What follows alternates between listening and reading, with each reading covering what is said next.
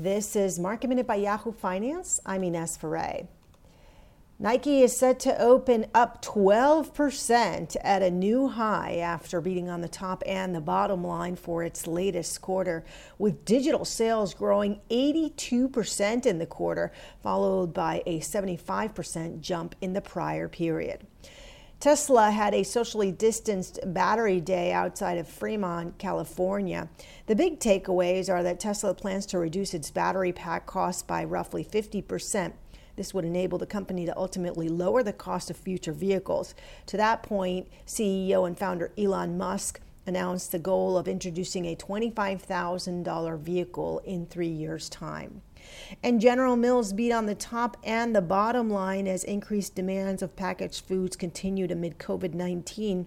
The company also announced a 4% increase to its quarterly dividend. For more market minute news, head to yahoofinance.com.